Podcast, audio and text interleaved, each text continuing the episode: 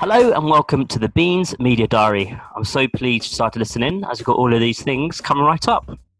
I didn't really want to know that, then I don't use it. Yeah, yeah, Because I tried to think how would I want to to listen. Obviously, every commentator has a different way of doing it.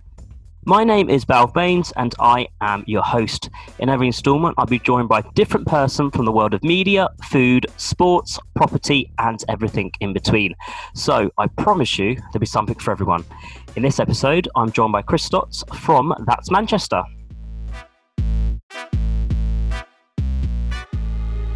How are you, mate? You all right? Yeah, I'm not too bad. How are you? I'm good, thanks. Cool. I want to get like straight into this. So you graduated uh, from UCLan in 2017. So what have you done uh, in the last three years? So give us a little little bit of a background.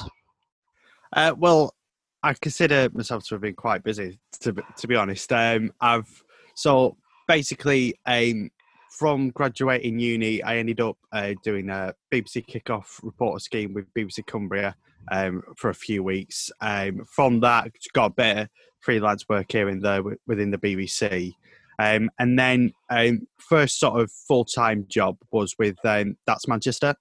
So Okay. that's like uh, local TV. So like you got you got your Northwest tonight. It's like the next local level down. So obviously it's just concentrated around Greater Manchester. And while also doing that, um, carried on BBC and sort of um, progressed uh, doing sports reporting with them for uh, done a bit for Radio Manchester, Radio Cumbria, and now it's mostly with uh, Radio Lancashire.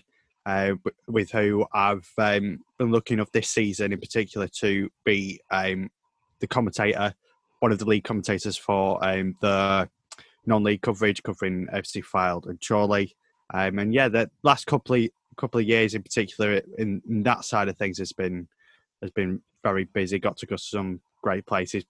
Worked at Wembley, for example, last season when Fylde got there for the FA Trophy final. And then, yeah, even now during, during lockdown, um, keeping busy doing uh, Matchday FM, which was something that we started at uni with a group of mates that we've originally was doing commentary. And now we've brought into the world of podcasts as well as uh, as you know similar to, to this sort of thing, doing it through Zoom, which got to say Zoom has been a revelation. it's helped Yeah, no, it massively with it with with everything and uh, but yeah trying to do as as as much as i can get as many sort of uh arrows in the in the bag Yeah, whatever the phrase is yeah. I know. I know that. I know the feeling. So you mentioned earlier um, the kick it. Is it kick it out? Kick it off? uh, the, the kick off yeah kick off. Yeah, yeah, kick-off. yeah. So what what is that for those for people listening who don't know what that is? Uh, so basically, that's like a, a big placement that the BBC run each year. Um, so, in effect, you, you apply to be the trainee re- sports reporter for um, each individual station, whether it be Radio Manchester, Radio Lancashire, or in my case, Radio Cumbria, and they got them all all, all across the country. And um, basically, once you get on that, you do a bit bit of training for a couple of days. I know mine was down in um, in Bristol Okay. great couple of days um, getting to meet all the different uh, reporters who were in my position and then from there it was like um, you could sort of work out which days you would go into the studio and do various different bits so whether like in my case it was a couple of um, go out and record some interviews to make into packages or into just sound bites for, for bulletins and stuff uh, create a few bulletins um, and then i even got sent to uh, cover a rugby league game uh, which was Oh, wow. my, my first sort of uh, live reporting gig. It was uh, Workington Town away at Newcastle, and I I only got sent because um, s- somebody couldn't do it like day So what? before. So what was that me if I like then? Like your, like your first ever live reporting? Was, was you nervous? Was you scared? What was what was the feeling? yeah, I was uh, bricking it. It was it was because it was it was well, it was something that I'd um, I'd always wanted to do, and I'd, I'd done a bit at, at uni, but obviously, you, when you're doing stuff at uni, when you know it, it's not big, you know, you, you Yeah. get ten people listening, you're buzzing. Yeah, definitely. But like with this, it was like it was like, hey, well, people are actually listening to this and they're expecting it to be good.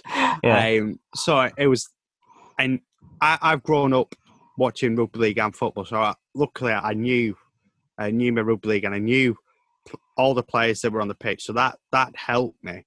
But it was it was just strange the because it was the first time I'd ever had headphones on where you Wow. get something in one ear and something in the other, and you're like, "Whoa, uh, somebody's talking to me, and I'm not supposed to talk back." So there Yeah. it is. It, it was just really strange, but the the buzz off it was just uh, ultimately I enjoyed it enough, and obviously did a decent enough job that people still keep giving me gigs and hopefully touch wood. Yeah, yeah. I'm, not, I'm not done bad enough yet, so that they uh, they stop giving me gigs. yeah, because I, I had like a similar experience. So I'm in the New Voices experience uh, competition, shall I Oh say? yeah, yeah, Um, So I'm the one of the finalists for actually Lancashire. And um, when you said earlier about I've done like stuff before, but working on the BBC is just such a bigger scale and bigger. And then people like like you said, like usually have about ten people listening, but with the BBC, you obviously get more than ten people. so Yeah. it is nervous. it, it, it, I think it is as- as well because it is the BBC, and like, yeah, it's like you know it is sort of like the pinnacle in many ways because everybody knows the BBC wherever they are in the world. yeah, And when you're part of part of that, whether it's as simple as you know you're you're just linking one thing on a on a package, or or whether you are actually doing the live reporting on whatever, it is just like it's like whoa, mate. It is, yeah.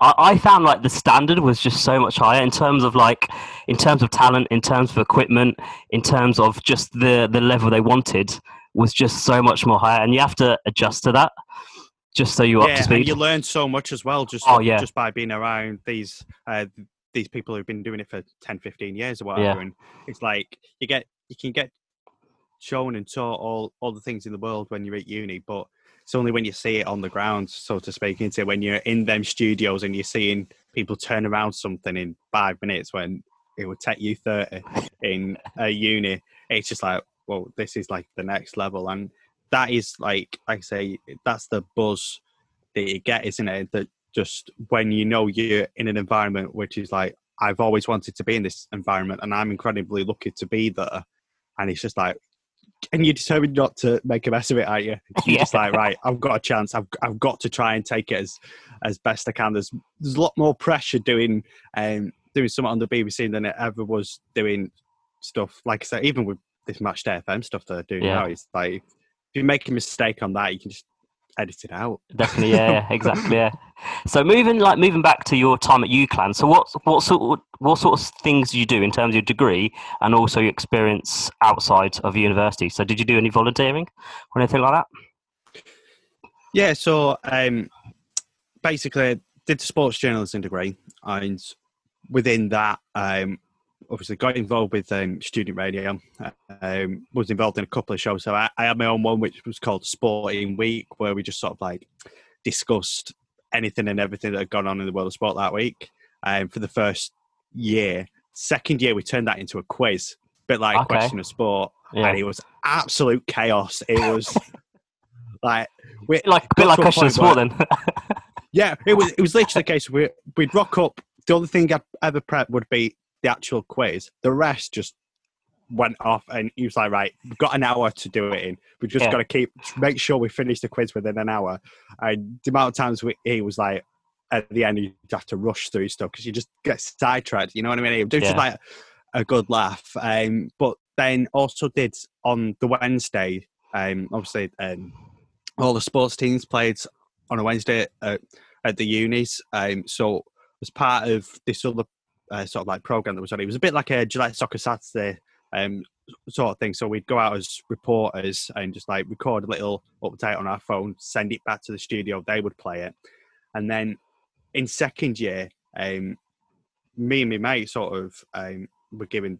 Well, my mate Joe was um, sort of made like um, sports editor at, at, at the student radio. So we took that sort of platform on a little bit and add it so that we'd have um, a live commentary game of one of our UCLan teams from the sports arena. And then again, we'd have reporters at different games sending in audio clips. So we'd have the commentary at one place, um, reporters at the other, and back at studio. So if there was a, a goal elsewhere, say I was at the commentary game, I'd link back to the studio and they'd play a, a little Wow. excerpt from somebody. And I mean, first couple of times it was like when you listen back, it's, it's like it doesn't quite work, but the more you do it, so it, in the end it works, and it like that was good fun to do. And while I was doing that, I did a bit of um, work over at Leigh Centurions, my local rugby league club, just doing anything from social media to filming the game to a bit of commentary on on the video. Yeah, just sort of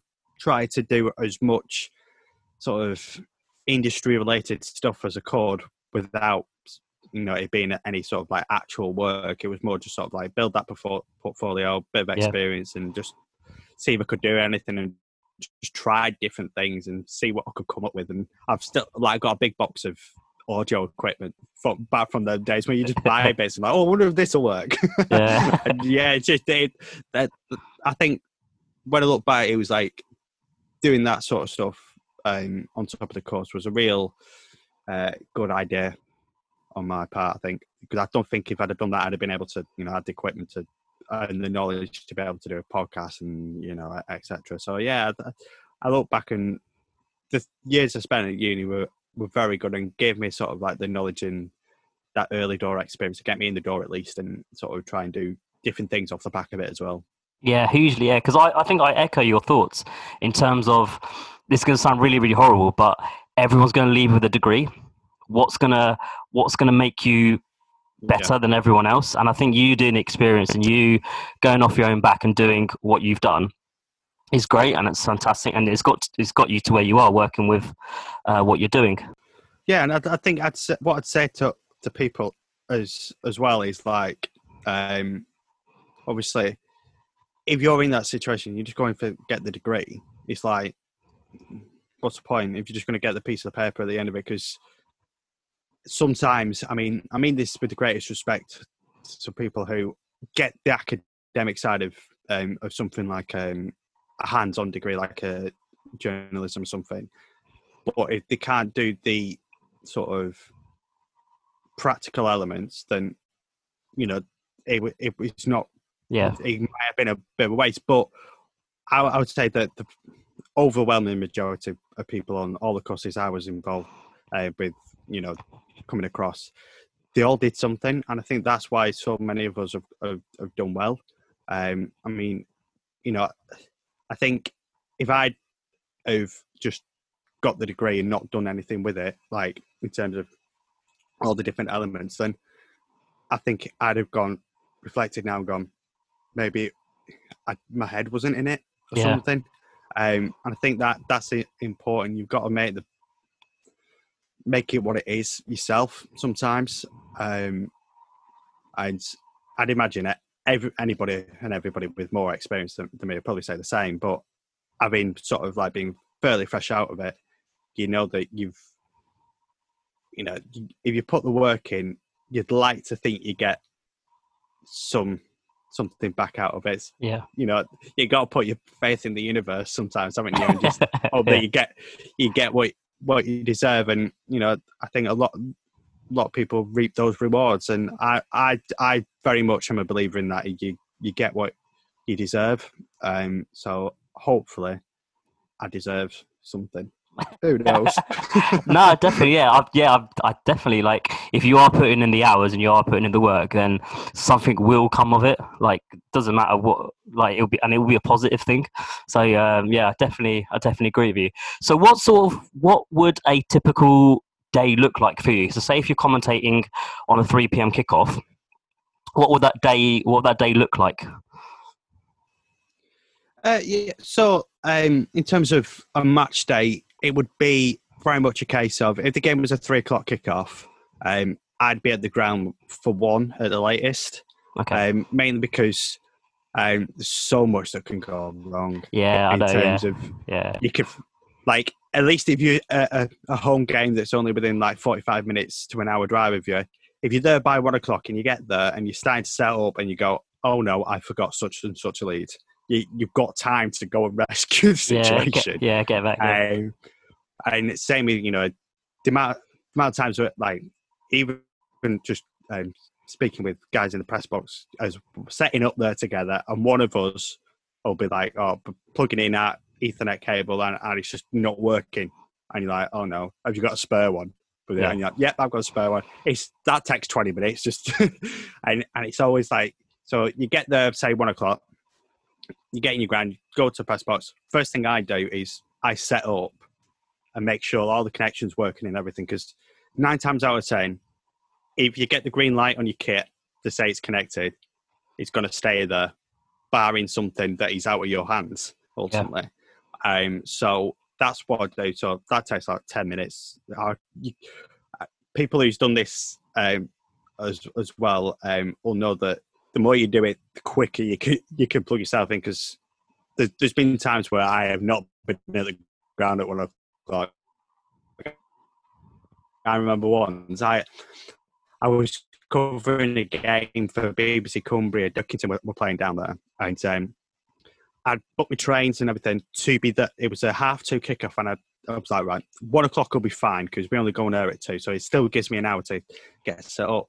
So it was like, yeah, everything's planned. I was going to be there for half twelve, and then you know, trains being trains. Yeah, one got cancelled. So I literally got there five, like just over five minutes before kickoff, and was managed to literally plug everything in and go straight away. Not even time to think about what you're doing. Wow. Um, that is that's like the worst case scenario. But on, on a good day, it's a case of get set up, you go get your brew, you get your your program, you have a little flick through that to see if there's anything you've missed, sort of like um, notes wise, or whether the manager said something in there that's like, oh, that that's quite nice, nice to say.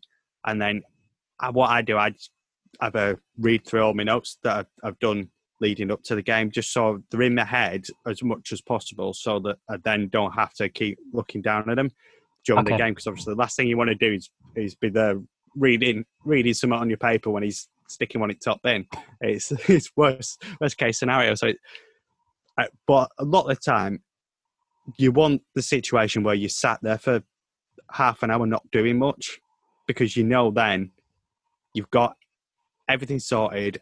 You've done your preparation. Sometimes it's just nice to just talk to other people and and sort of get their influence on the game as well because again you can pick some up from them and then once you get on because like for example bbc radio lancashire they go on air at two um, on a match day for the 3 3 p.m kickoff so you'll do like um early blast of team news just after just after um, two o'clock um, and then refresh of team news about half past sometimes come again for a little little bit, and then at three o'clock, if you're doing a commentary, you're straight through till till half time. You do you you know once you've done all, all the match stuff, once you're um, done your full time report, it's then a case of go get the manager.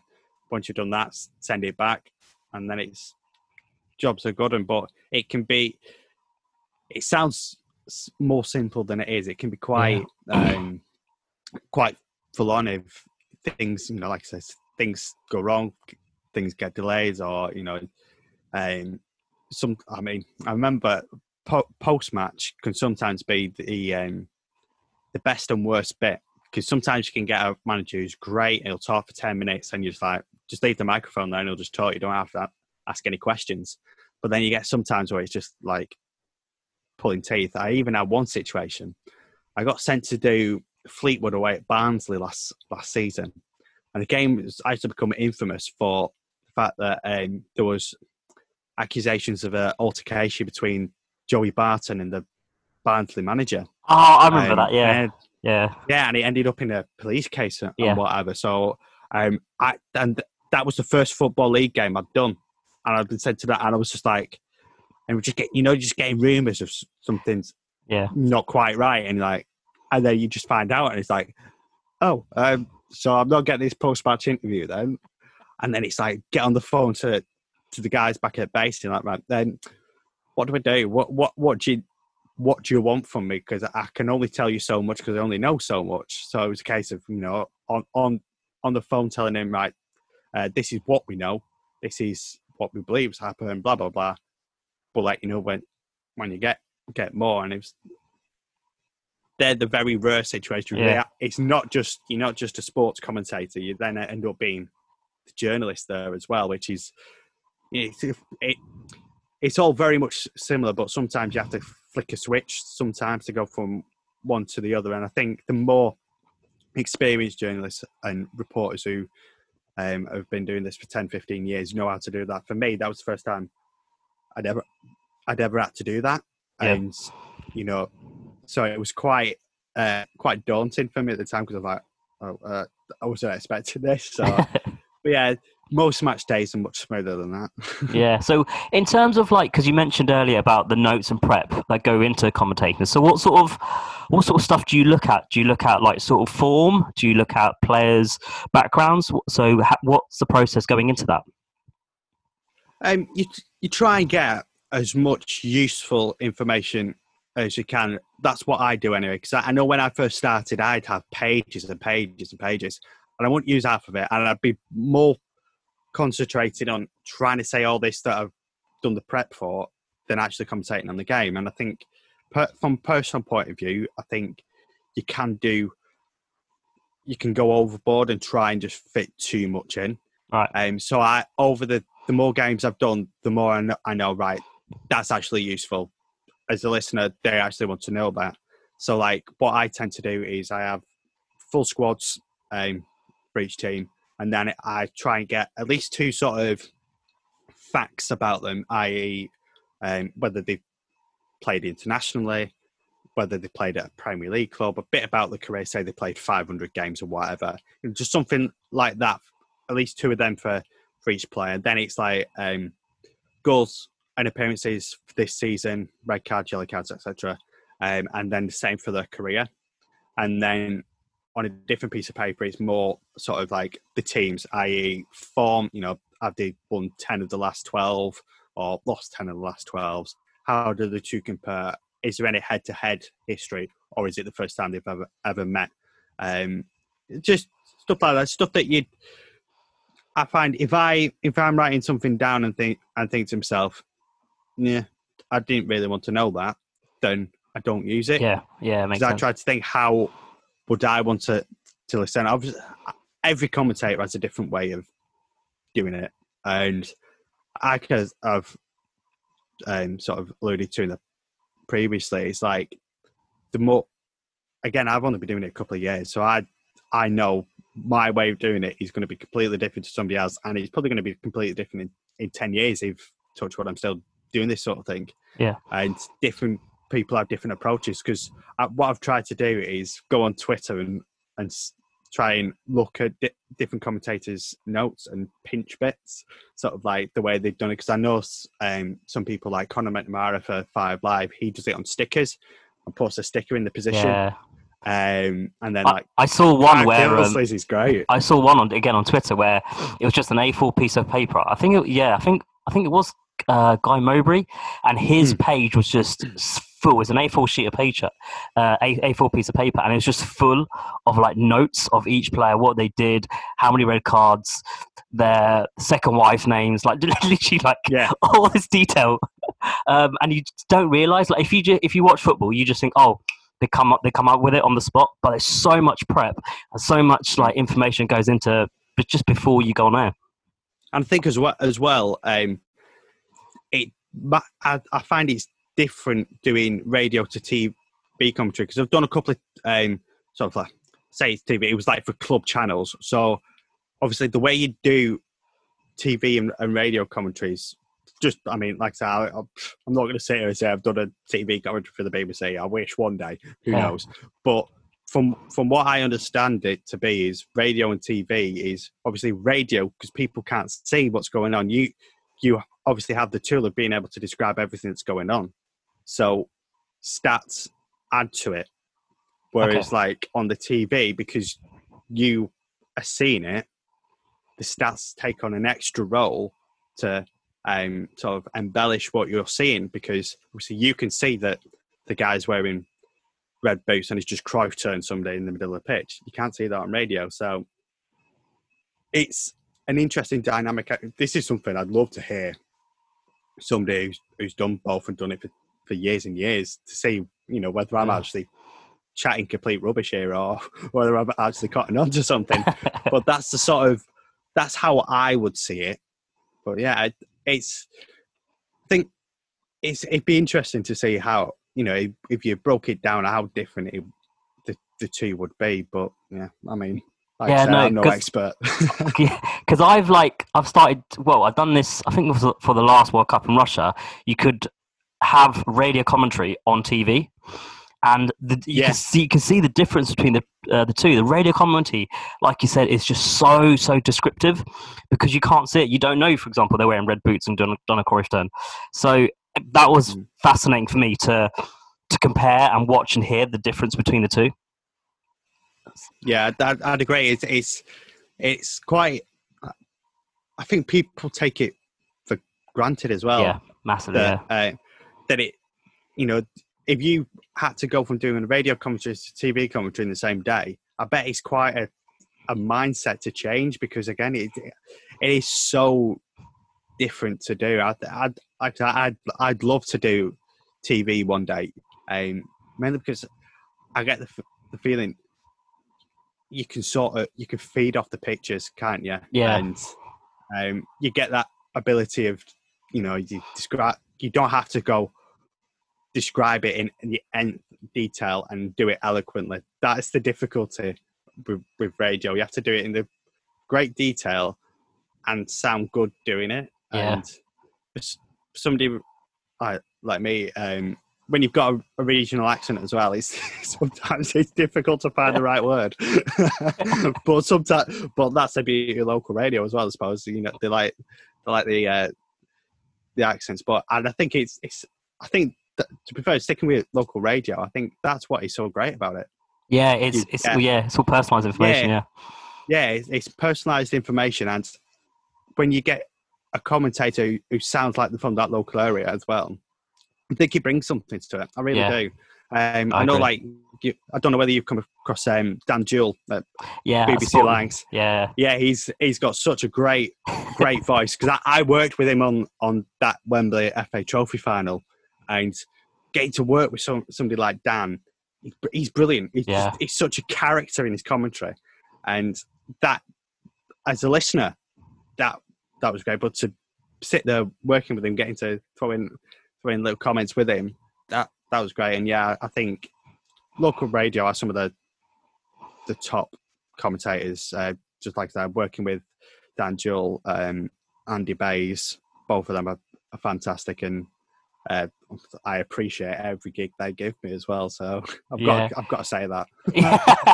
usually yeah, because I've I've spoken. I've always haven't worked with them, but I've spoken to them a bit, and the stuff that they know is ridiculous. They'll they'll just like bring up this random fact that no one, let's be honest, no one should know, but they they just bring up this random fact, and I guess that just shows the passion that they have and the knowledge that they have around around the sport that we love. Yeah, Which is totally brilliant. Agree. Yeah. So what's uh, what's like since lockdown has started? What's changed for you in terms of like day to day and work?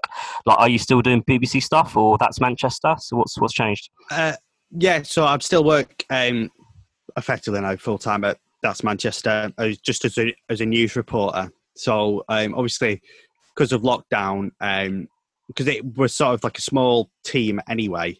Uh, it's, unfortunately, now it's a it's slightly smaller team given the circumstances, sadly. But it's been a real sort of good grounding in terms of broadening journalistic skills because I'm obviously covering stories about coronavirus and Yeah. um, how the community is coping with it.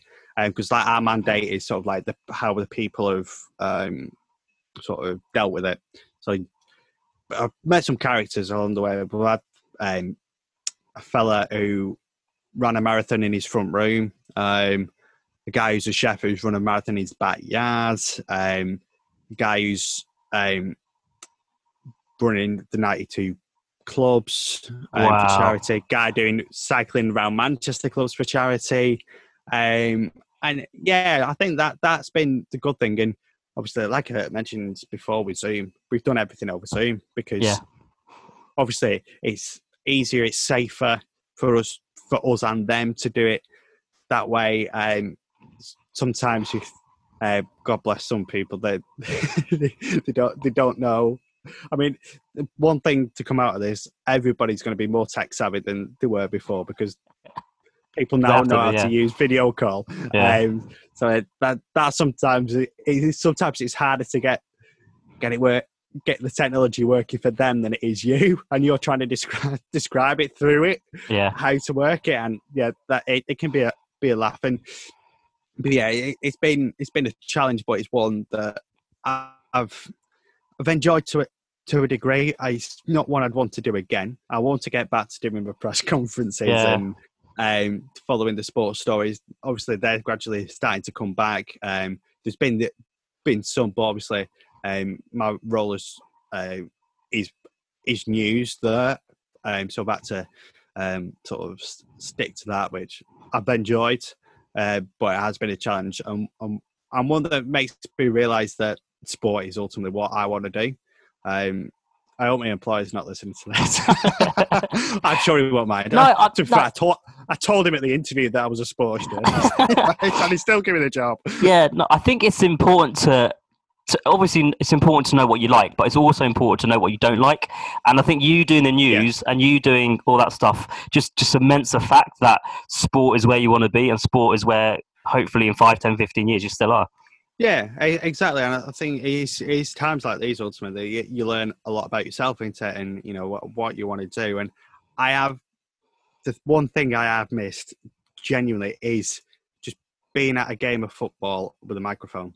That is That's- that is yeah. the thing I've, I've I have missed the most. And I think I'd probably missed football anyway. But knowing that I can't work at the football and Yeah. I don't know even when it's gonna going to get that opportunity again because obviously with so much still up in the air about non-league football and then obviously you know financial hits at um, at every, every level of you know the clubs and broadcasters it's it's going to be an interesting time to to see sort of how football is covered and how football is played over the next um, months and and potentially even years. So Yeah, it's it's something that you know it's got you've got to look at it as you know a, a time to sort of um, be creative find new ways and take and it, it, it makes you realize how brilliant a job it is to be working sport and definitely yeah, lucky. get the opportunity to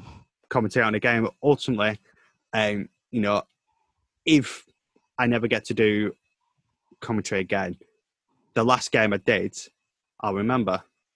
And you know, you remember all the the good. I think the la- the last game I did, I'm trying to remember, it was um, an AFC Fylde game, um, and they lost it.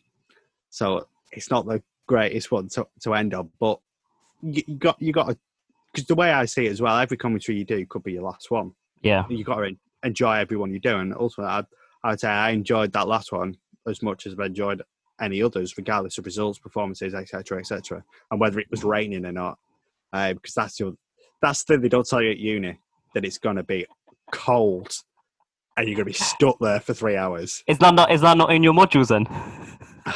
They say it's people th- people genuinely think It's the glamorous. commentator is glamorous and Yes, like in know, some yeah. sealed box. No, No, you clearly not been to AFC Fylde on a Tuesday in like December. I was, I've, I've done games where it's, it's. I remember I did did a game for BBC Cumbria. It was Kendal against Mossley, and Mossley's like outskirts of Greater Manchester, right in the hills. And first half, my weather was like it was quite sunny, and then next minute, just fog descends. I couldn't see other other side of pitch.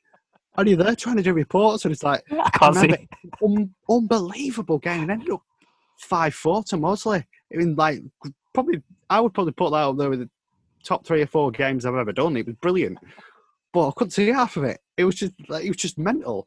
And I think they've Did- scored a goal. I don't know if they scored a goal. Yeah. honestly, they scored one from the fa- far side where the, the cross has come in.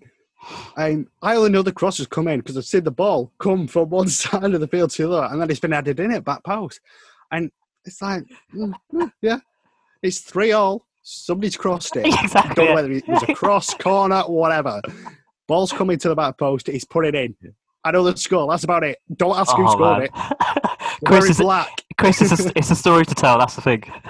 Yeah, Exactly. But there's you, you pick some, you pick some up. It's um, like even just like telling people some of the grounds of commentate. Like because when I first first started with BBC Cumbria, they sent um, sent me to cover Kendal Town a lot. I'd like I said the, some of the grounds you go to, like this is what I think it was seventh or eighth tier, so it's like proper non-league. Yeah. Um, and to be fair, Kendal's ground's lovely. It's like um, on the hills, um, you know, proper little, proper authentic football ground. Um, and then you get, I remember doing a game at, at Brighouse in near Halifax, and um, literally the main stand was one row of seats. Yeah. And they'd been nice enough to put a sticker on one of them to say reserved press. I was like, mate, this is brilliant. This is what you want. exactly, yeah. That is I'd, I'd, amazing. ra- I'd much rather work at somewhere like, like that, even like Chorley now with a proper authentic ground. I like AFC Fylde because it's a bit smaller, but I genuinely, I'd rather work there than at the Emirates. That's because- amazing. It's just, you just don't get the same feel. I, that's why I love non-league football because it's just, it's, pro- it's proper football. Yeah. Um, so just to just to end this uh, this uh, podcast, we're going to ask you three questions on the past, present, and future. So we can start off with the past. So, what advice would you give a 15 year old Chris Stott? So, what would you what would you say to him? I think I've sort of um, touched on it slightly already. It's sort of do what makes you happy. Yeah. You know, there's no point doing something you don't enjoy because, like I said, when you in, end up in a situation like we're in now, you don't know what's going to happen. You've just got to sort of enjoy everything you do. And um, I've, I like to think I, I've done that to an extent and, and done the majority of things that I wanted to do. But that's what I'd, I'd certainly say to myself uh, to a younger version of myself. Make sure you do what you enjoy and um, sort of enjoy it while you can as well, because Yeah, who go. knows what's round the corner. Football might never come back. Yeah, exactly. Yeah. Uh, so moving on to the present. So you've got a dinner party, and you can invite any three people you want. They can be dead or alive, celebrity, non-celebrity, anybody you want. Who would you go for? Right. Um, I'd imagine a lot of people spend hours and hours thinking of this because it is one of those things you want to get right, don't, don't you? Yeah, yeah, you do. I literally, I literally was like, right, what, are the first three people that come into my, to my head? Right. But like, I was like, right, first one, John Motson. oh, Grew up listening to him. legend. He, he is what made me want to be a commentator. He has to wear the he has to wear the sheepskin coat. That coat though. Yeah, I've actually got a coat very similar to that, and it's the greatest thing I've ever bought. It keeps me moderately warm at these games, um, and yeah, I'd just love to just talk to him because and just ask him about all these great games and goals that he's seen. Yeah. um, I think he'd you know be and just learn from him as well. It'd be it'd be great. Um, and what I've tried to do as well is sort of try and get three different ones. So like the career one being being John Motson, then the football fan one, Sir Alex Ferguson. Growing up as a Man United fan in the Ferguson era, he's the greatest manager ever. I Yeah, don't. I, I- won't even have a debate with anybody about. it. I'm I'm a Liverpool fan, and um, he ruined my childhood. So Yeah. to be fair, that might be why I, why I like him so much. He just ruined so many people's lives, he didn't he? did, he did, he did. It's just every week I'm like come home from school or work or whatever. Oh, Man United's won again. Yeah. Oh, It's just the long, yeah. It was the longevity as well. Just year after year, winning trophy after trophy. yeah, And I think people don't realize only realised how good he was when the season after he left.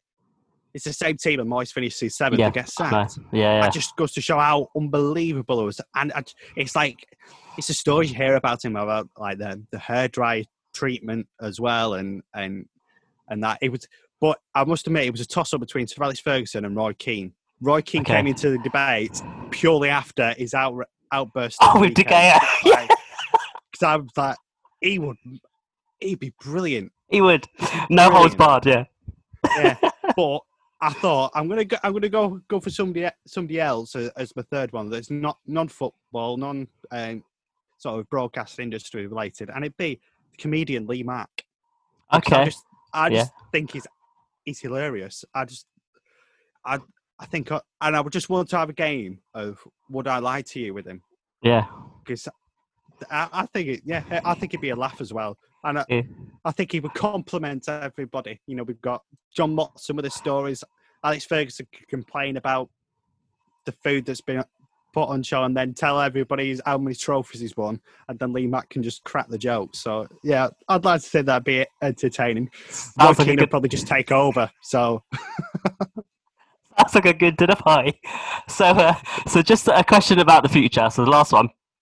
Um, where do you see yourself in 10 years' time? So, what do you think you'll be doing in 2030? I think what I'd like to be doing is doing what I'm doing now in terms of the, the commentary. Um, like on a regular basis, I would that is what I would love um, to happen. Um, and I think it's, but what I'd say is, um, in ten years, I'd just like to just think I'd be better at what I do, and I've actually used that time to improve because I know well I'm 20, 24 and you know it's not like I'm um, the finished article by any means. I know I'm only just getting getting going, um, and I, I like to think that every day that you know every commentary game, every report I do on whatever for for that's Manchester, whether it's somewhat light-hearted or somewhat not so light-hearted, that that just adds to my skills and that sort of makes me better at what I do. And end of the day, in ten years' time, if I'm doing something I enjoy, then you know I've done all right. But if I was to be very selfish, I would say I would lo- love to be uh, like the the lead commentator for Man United or something on MUTV or something like that. That that would just be that would be like the yeah the ultimate thing. But we can dream, can't we? but like I say, if we honestly, if I'm just still doing football commentary in ten years, I will be over the moon with that. Very happy. Perfect. I can't think of a better way to end. Thank you, Chris. No problem at all. If you have made it this far, thank you very much for listening to the Beans Media Diary. If you enjoyed this episode, please subscribe or follow. I promise I'll be super grateful, and if you're feeling kind, please leave a review. Massive thank you to everyone at Beans Media for their help. Make sure you keep an eye out on their socials for details of the next episode. Bye bye.